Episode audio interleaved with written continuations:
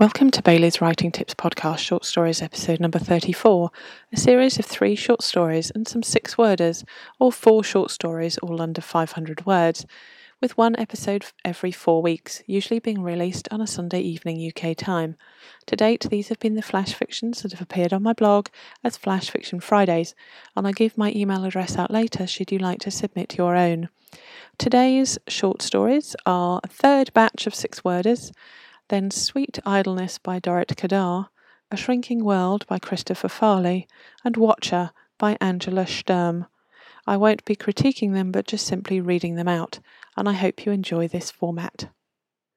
So here are the six word short stories, and they're preceded by six word biographies.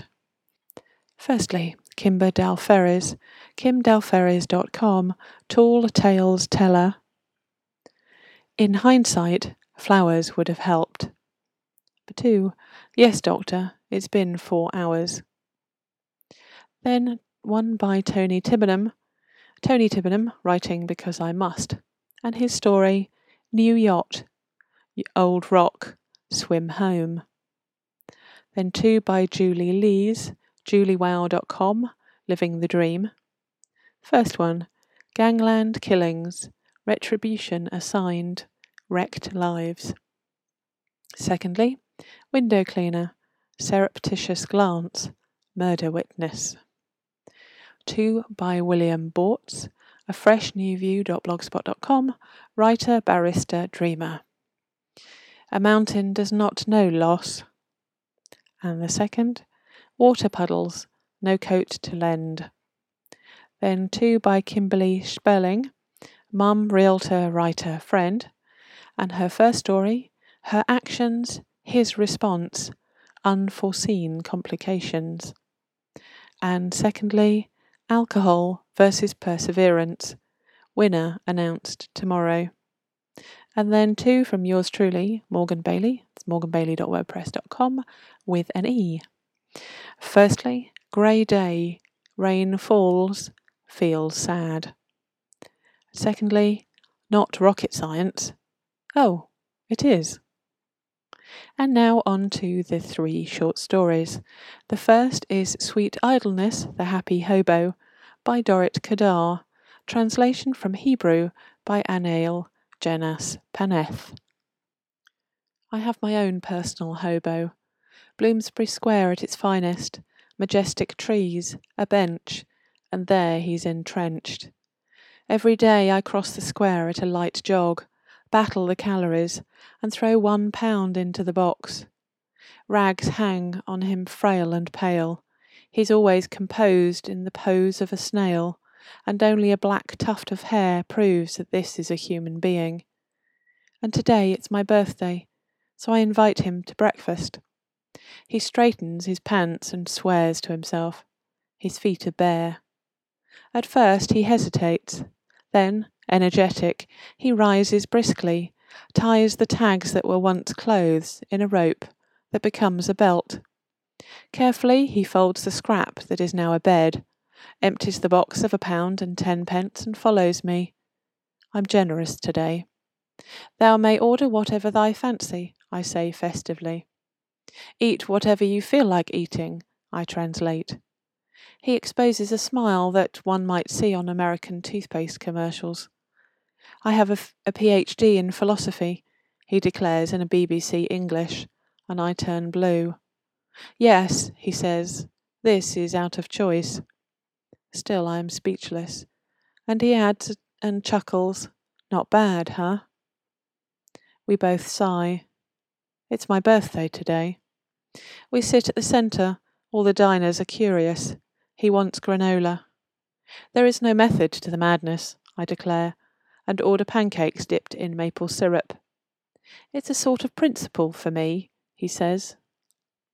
I only share my profits with friends or acquaintances, he states. Profits? I ask. Profits, he replies. I have a modest house in Mayfair, he adds. Mayfair? I ask. Bond Street, Mayfair, he emphasizes. A house made of paper or carton? I ask, dropping my voice by half a tone so as not to impose on his privacy. Prejudice, he accuses. And the clothing? I inquire. I am wrapped in badly sewn splendour, he declares in all earnestness. All that's missing is the cloak, I offer. Yes, he agrees. Maybe at the end of the season. Why flirt with humiliation? I rebel. It's a matter of rejection, he interprets. Rejection? I wonder. A full time job is a curse, he clarifies. We both sigh. I have a pretty well developed idleness, I reveal. I have a natural gift for it, he chuckles. Idleness is like a kiss, said Jerome Jerome. He laughs and rises. Many thanks, he says. Maybe some cake? I offer. The time is up. I have to get back to the bench. He grunts, sighs, tut tuts, and disappears. And secondly, A Shrinking World by Christopher Farley. The greens and greys reflect on the surface of the lake. It's almost 11 pm it's, and it's still hot and humid. There may be another storm tonight. More water. At least the clouds will block out the sun, which won't set, not this far north. It's like having a yellow moon in the night sky, or what should be night. You see, Greenland really is a green land now. The glaciers turned into water quite a while ago. This high up on the plateau, we're safe from the rising waters, for now. Ice at the North Pole? That's a memory for some of us. For others, the kids, it's just a myth, like dragons and hoards of gold. Oh, the push on the boundaries of science. Fools! In their search to prove or disprove something called Higgs boson, with their atom particle collider, something went wrong. Horribly. They shrunk the planet continents started sliding under or over each other, and the world, as the old communication advert used to say, just got smaller. All that water had to go somewhere, so it went up. The world became estranged mountain communities the Rockies, Andes, Himalayas. I even heard there's a small alpine community, but no one has ever returned to confirm this. They want to, and they try. They leave in old rusty ships from time to time. People still insist on leaving, buoyed by hope, but not by water. The oceans are far too dangerous now. The earth has become one continuous stretch of water, so when a storm hits, there's no longer any landmass to break up the huge waves that just continue to build, and the wind continues to blow. I've heard even the most massive ships wouldn't have a chance out there. My chance? I'll take it on the land under my feet what remains of it, and hope. At one time, the world worried about nuclear war and an atomic winter. Now, the Earth's crust is edging nearer its core, and it keeps getting hotter.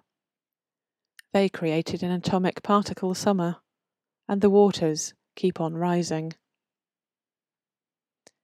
And then finally, Watcher by Angela Sturm. I can see him making his way up the stairs. No one else appeared to notice. I called to him, and he smiled. I took his outstretched hand, and in an instant we were walking through the cornfield, talking, laughing, knowing.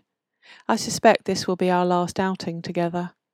I want to cry, but for some reason I can't. I'm strangely happy, content to say nothing. I know what he's doing, and why he's doing it. He loves me.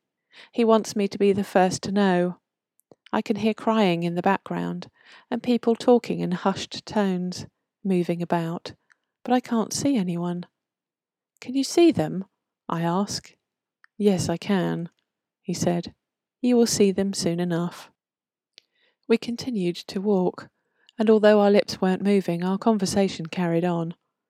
I'm having trouble remembering much of anything said. I only know how peaceful this is, and I never want to leave. I held tightly to his hand. Memories of early morning fishing expeditions, milk toast, and that awful smell of head cheese he loved to make filled my mind and made us both laugh. I remember him clothing and feeding the homeless, and that silly dance he did every morning while singing the wake up song, pulling at his hair and making it stick up. I was laughing so hard I barely noticed that we'd stopped walking. He's looking at me now, time standing still. He looks so serious, gently placing his hand on my cheeks, searching deep into my eyes.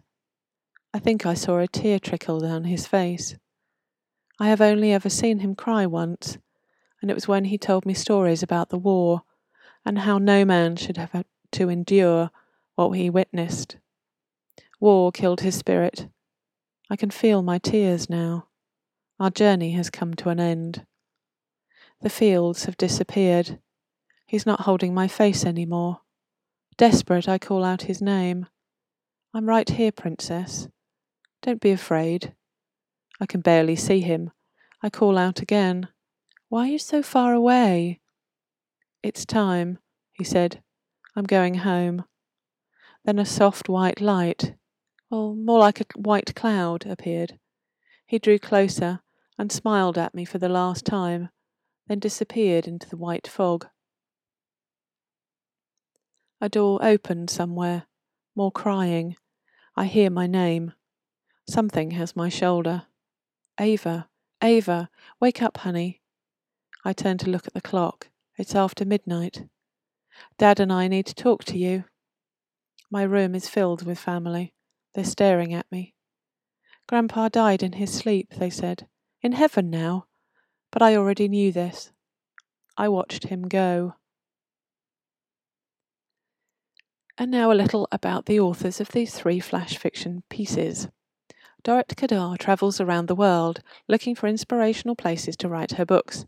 She was a special education art teacher in the morning and a religious studies student in the afternoon, completing her MA degree and researching societies and their beliefs in the first millennium in the ancient East for her thesis. She then wrote her book Lilith, the Jewish Demoness A Thousand Years of Borderline Personality Disorder. This was followed by articles and lectures about ancient life, recruiting angels, demons, and spirits, and about amulets and incantation bowls. Dorit carried on studying journalism and museum studies. All this while raising two wonderful daughters and one dog.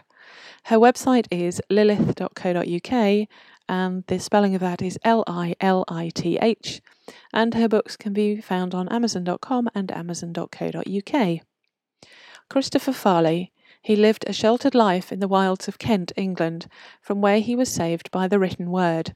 So much so that he still corresponds with certain people with a pen and paper.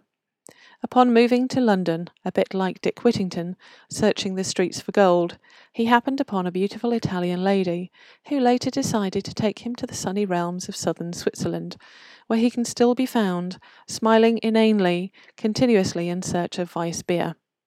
When he's not working or drinking, he sits in front of the computer, searching for fictional inspiration. You can find Chris via his blogs, christopherfarley.wordpress.com and talkingtosh.wordpress.com, and all the links I've mentioned will be listed on this episode's page of my blog. Angela Sturm is a freelance writer, blogger, and book reviewer currently working on a novel. Angela lives in Minnesota, is mother to three children and one grandchild, and blogs at InsideASaneMind.com. That's it for this episode. Thank you for listening. I hope you enjoyed it, and I look forward to bringing you the next episode of Short Stories in four weeks' time. All the links mentioned in these shows are listed on the podcast short stories page of my blog, which is morgenbailey.wordpress.com, and the spelling of my name is M O R G E N bailey.wordpress.com, and my email address, same spelling, Morgen with an E, it's morgen at morgenbailey.com.